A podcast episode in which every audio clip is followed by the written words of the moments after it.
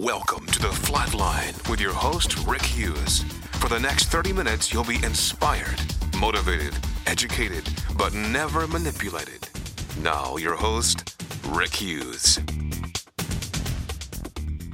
Good morning and welcome to the Flatline. I'm your host, Rick Hughes, and for the next few minutes, please stick around. Just a short time of some motivation, inspiration, education without any type of manipulation. No, we're not trying to hustle anybody, not trying to raise money. We're not trying to sell you something. We just want to give you some good news. Hopefully, the Word of God will help you to orient and adjust to God's plan for your life. I hope so. But the great news is Christ is the anointed Son of God, and He's redeemed us out of the slave market of sin. Our debt to God has been paid, and we are now free from the penalty of death and the power of sin. So when we receive Christ as our Savior, we are in effect accepting the offering that He, Jesus Christ, made on our behalf. It's a free gift, compliments of the grace of God. The Bible says, For by grace you are saved through faith, and that not of yourselves. It's a gift of God, not of works, lest any man should boast. We always give you this information, hopefully, that you will make that decision to believe in the Lord Jesus Christ and receive eternal life. Today, I'd like to talk to you about something that's interesting. We'd like to talk about something that's going on uh, across our country, everywhere. We're seeing a lot of it in every city. We're, we're being afraid of it. We're being told it may happen to us. It's called death. We need to understand death, and I'd like to talk about that today, if you don't mind. It's not exactly an easy subject to broach and not an exactly an easy subject to talk about, but it is something that every one of us, sooner or later, will face. It's the hardest thing in life to accept. And uh, if you have lost a loved one, a friend, a spouse, a mother, a father, it's terrible. Sometimes it happens way too soon. It could be a terminal illness or even an accident, as we've known. And uh, but how it happens is not really the issue. The tough thing is it happens, and sometimes it's completely unexpected. the Bible clearly says in Hebrews nine twenty seven it's appointed unto man once to die, and after that, the judgment. You know, few of us can picture life without our parents or close friends to speak with daily. Uh, I've lost my mom. I never knew my father, so I don't know if he's living or not. And lost a good close friend last year, just like many of you have lost your parents and your friends. And uh, we try to imagine what it's like to never see them again, never speak to them again, but it happens. If this thought is overwhelming, I've got some good news for you today. Here's the good news the Bible gives evidence that the person that we're missing is not really dead, simply removed from this time continuum. They're somewhere else, but they're not they're not dead. They're not here and they're not dead. Ecclesiastes 1:27 says and the dust returns to the earth as it was, and the spirit returns to God who gave it. You know, you're made up of a body and a soul and a spirit. And this body was never designed to last for all eternity. There's another body called a resurrection body.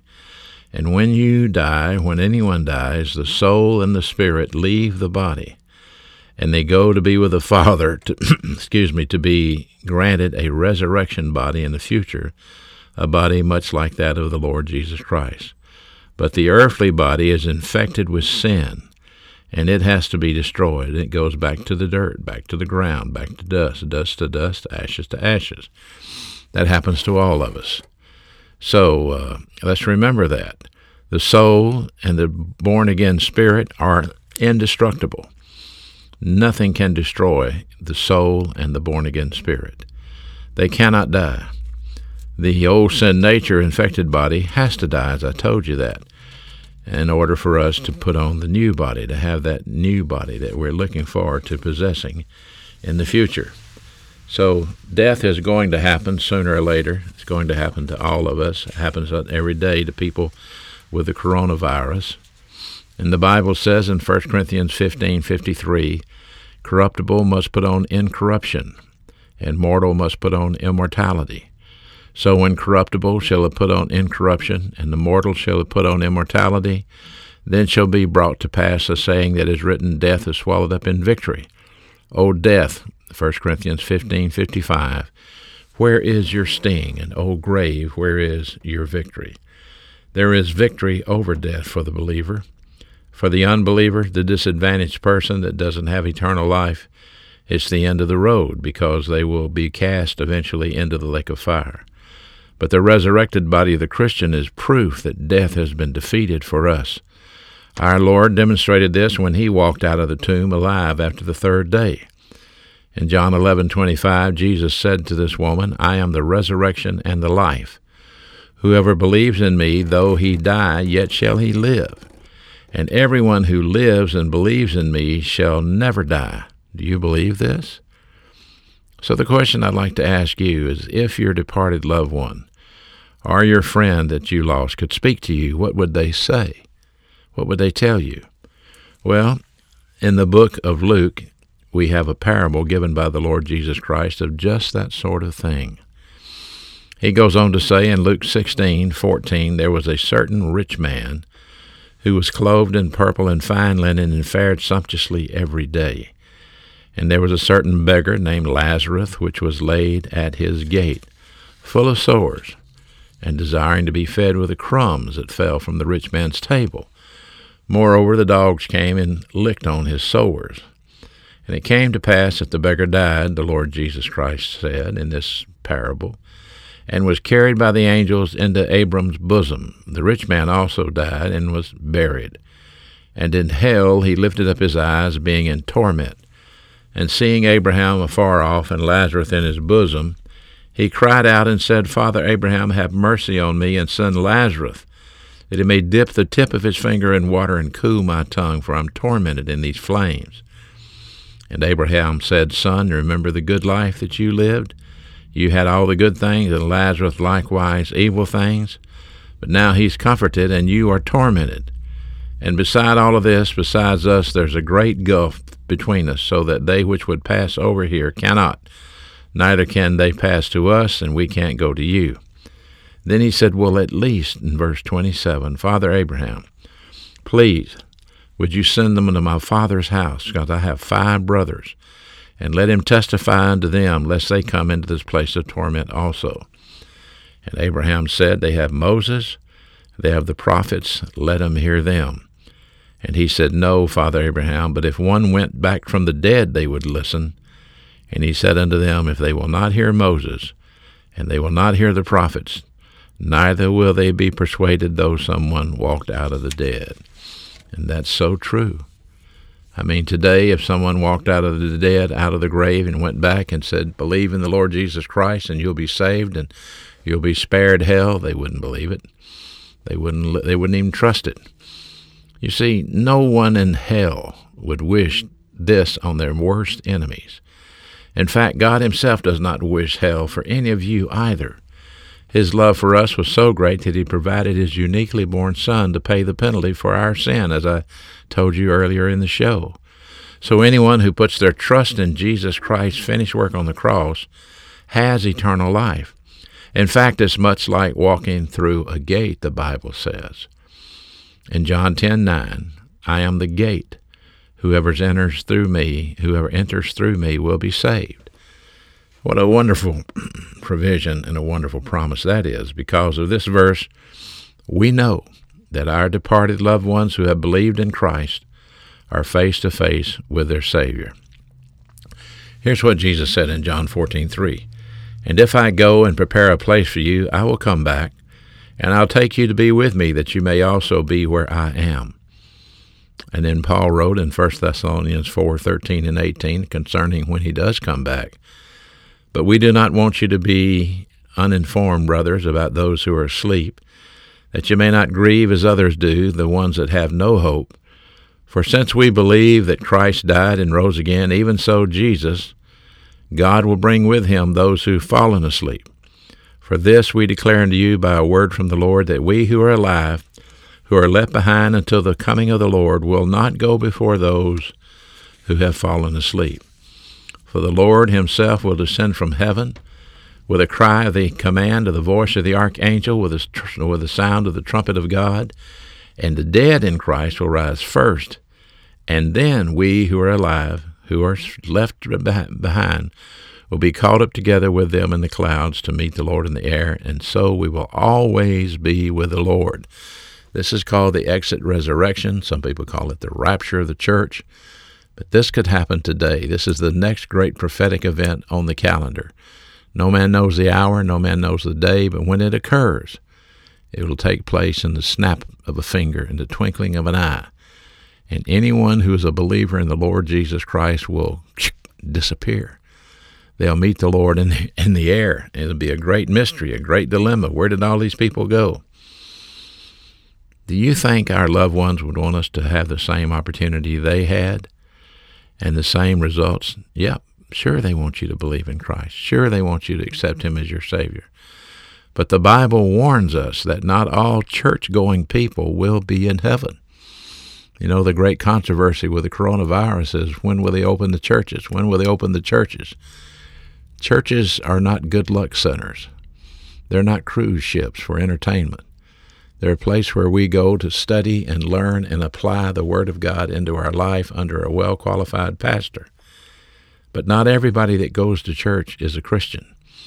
In Matthew 7:21, not everyone who says to me, "Lord, Lord," will enter the kingdom of heaven, but only the one who does the will of my Father which is in heaven.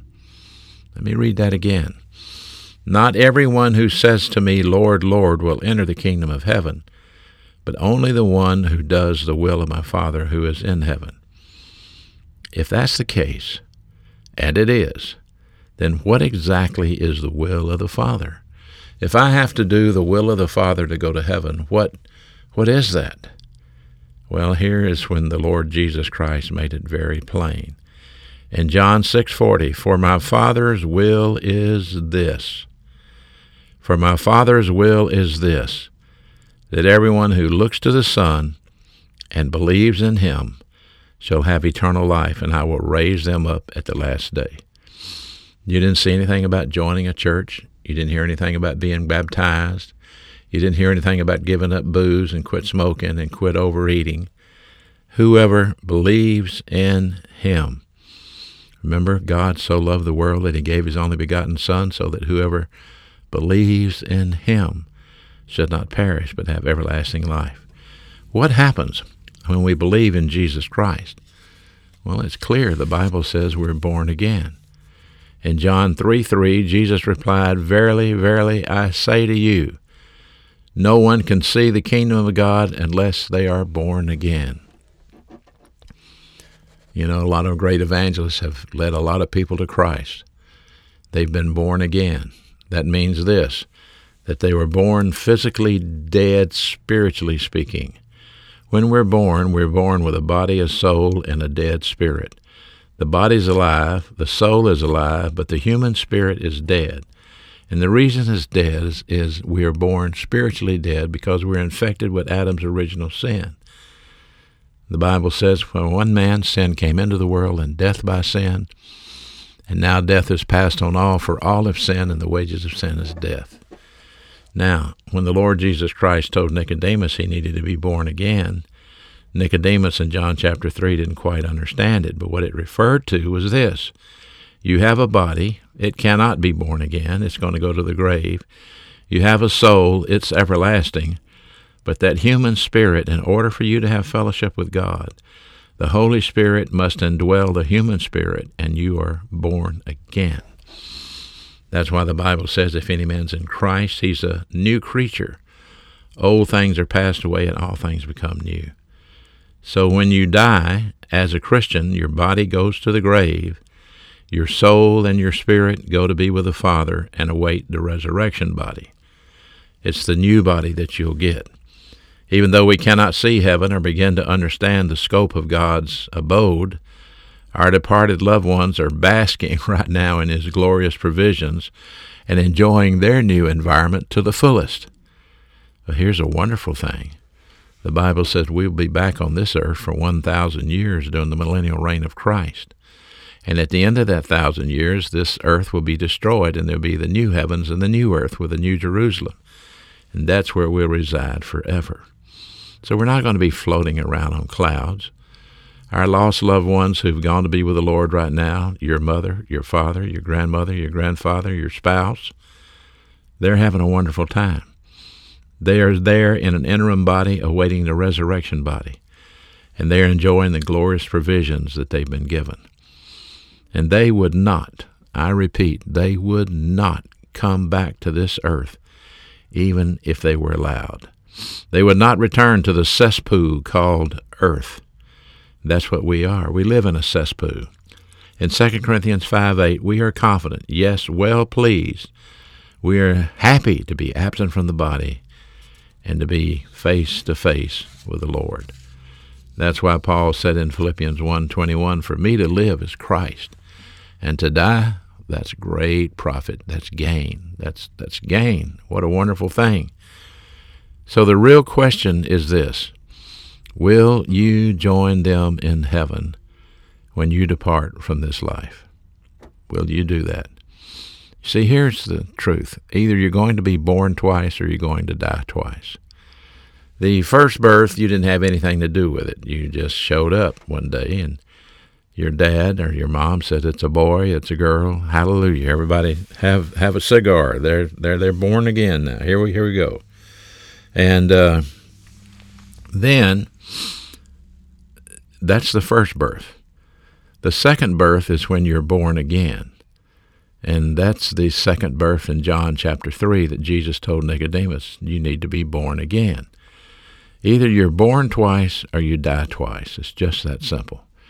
The first death it's appointed unto man wants to die, and after that the judgment. The second death, well, that's the lake of fire in Revelation 20. Whoever's name was not found written in the Lamb's book of life was cast into the lake of fire.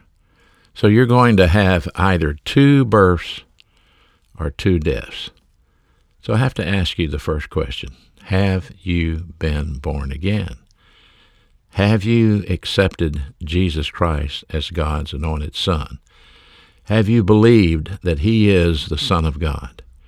Not did you join a church, not did you give up drinking, not did you turn over a new leaf, because the Bible says, For by grace are we saved through faith, not of yourselves, it's a gift of God the gift of God was the death, burial, and resurrection of Jesus Christ.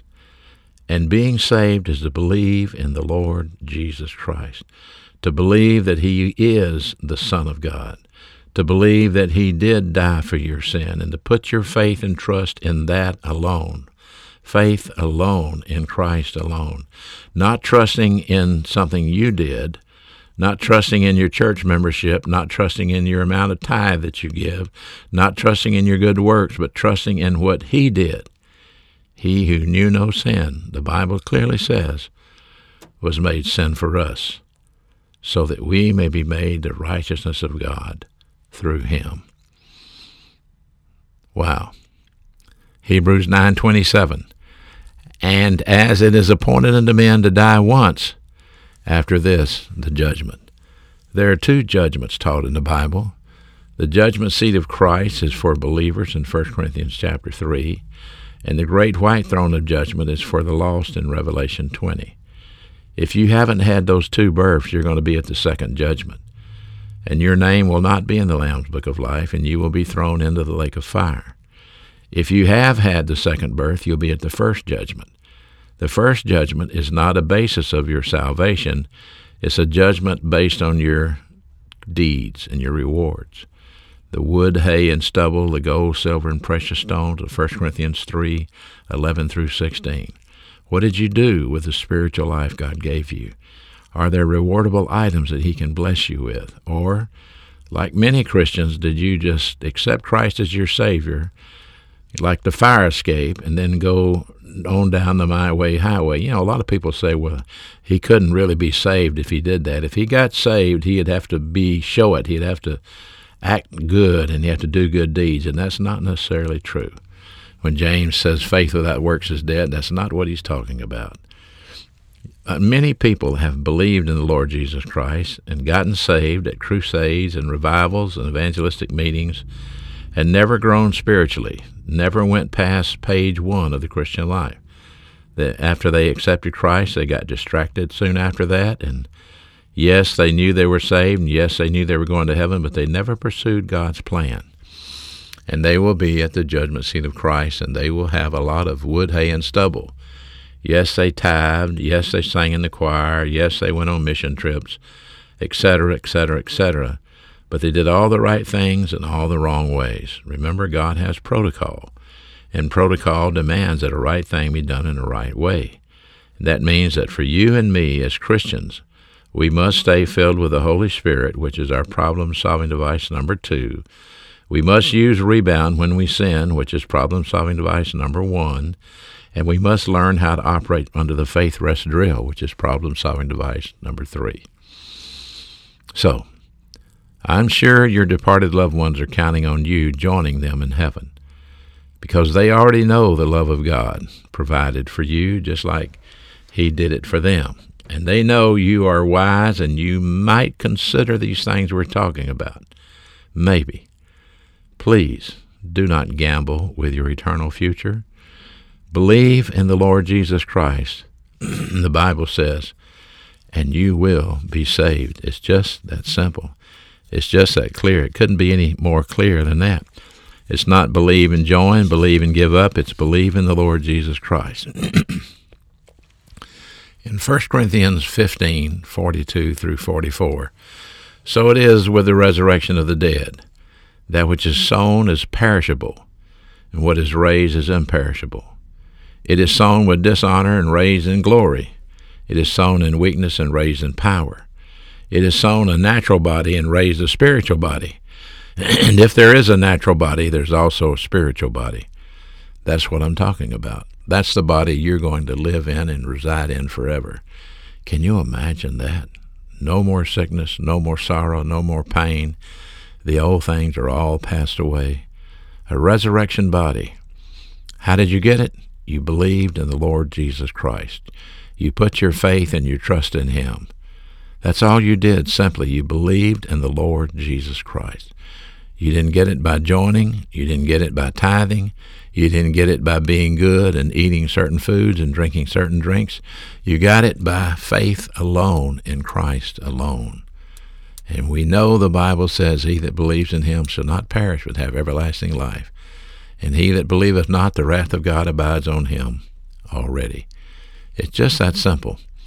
Ephesians 2 8 and 9 For by grace you've been saved through faith, and that not of yourselves is the gift of God, not of works, lest anyone should brag about it.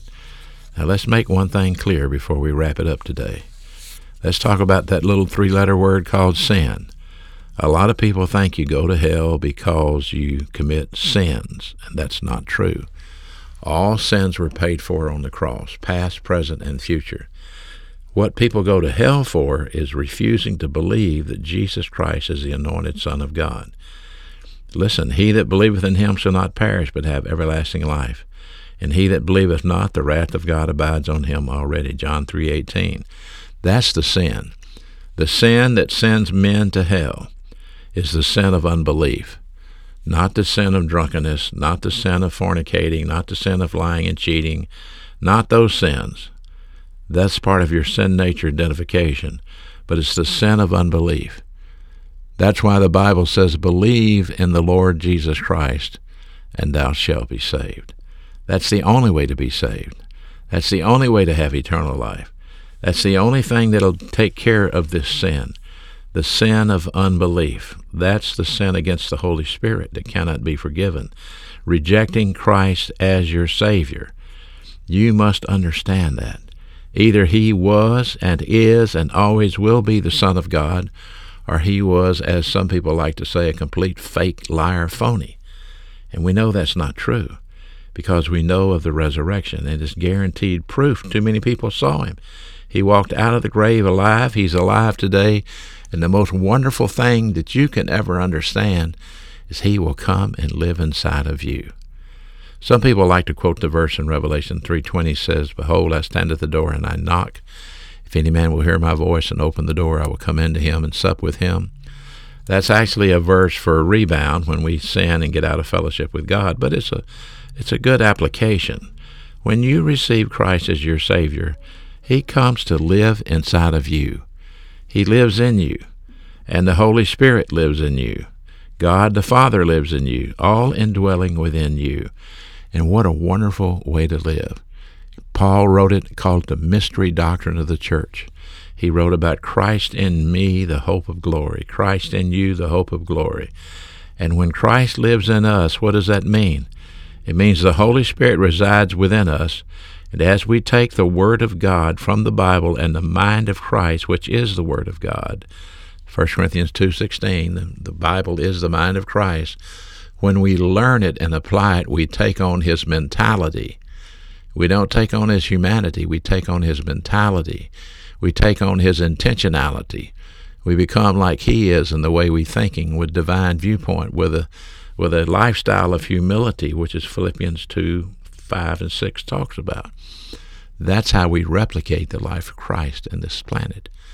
Learning God's Word, applying God's Word, staying filled with the Holy Spirit, and replicating the life of Christ, Christ in you, so that when your friends see you, well, what do we want them to see? We want them to see Christ. You know, the, the people in Jesus' time kept saying, Show us the Father, show us the Father. And he said, If you've seen me, you've seen the Father. And it's true in your time as well. Show us Christ, show us Christ. And you can say, If you've seen me, you've seen the Christ. Because I am replicating the life of Christ. And that's what you should be doing. It's my prayer you're listening. It's my prayer you're understanding. It's my prayer that you have a great handle on death and the victory over death that we enjoy through the resurrection and the life that Christ gives us. If I can help you in any way, don't hesitate to write, don't hesitate to call. Go to our website, rickhughesministries.org. You can order any of the transcripts of these messages that you'd like to order. I thank you for listening today. We'll be back next week if the Lord allows. We'll be back on the same channel, the same time, same place. So I hope you'll come and hope you'll join me again next week. So until that times happens, I'd like to say that we're praying for you during these times of pandemic. Trust that God is blessing your life. Until then, this is your host, Rick Hughes, saying thank you for listening to The Flatline. Thank you for listening to The Flatline with your host, Rick Hughes. If you'd like to contact Rick, please write to him at P.O. Box 100, Cropwell, Alabama 35054 or online at www.rickhughesministries.org.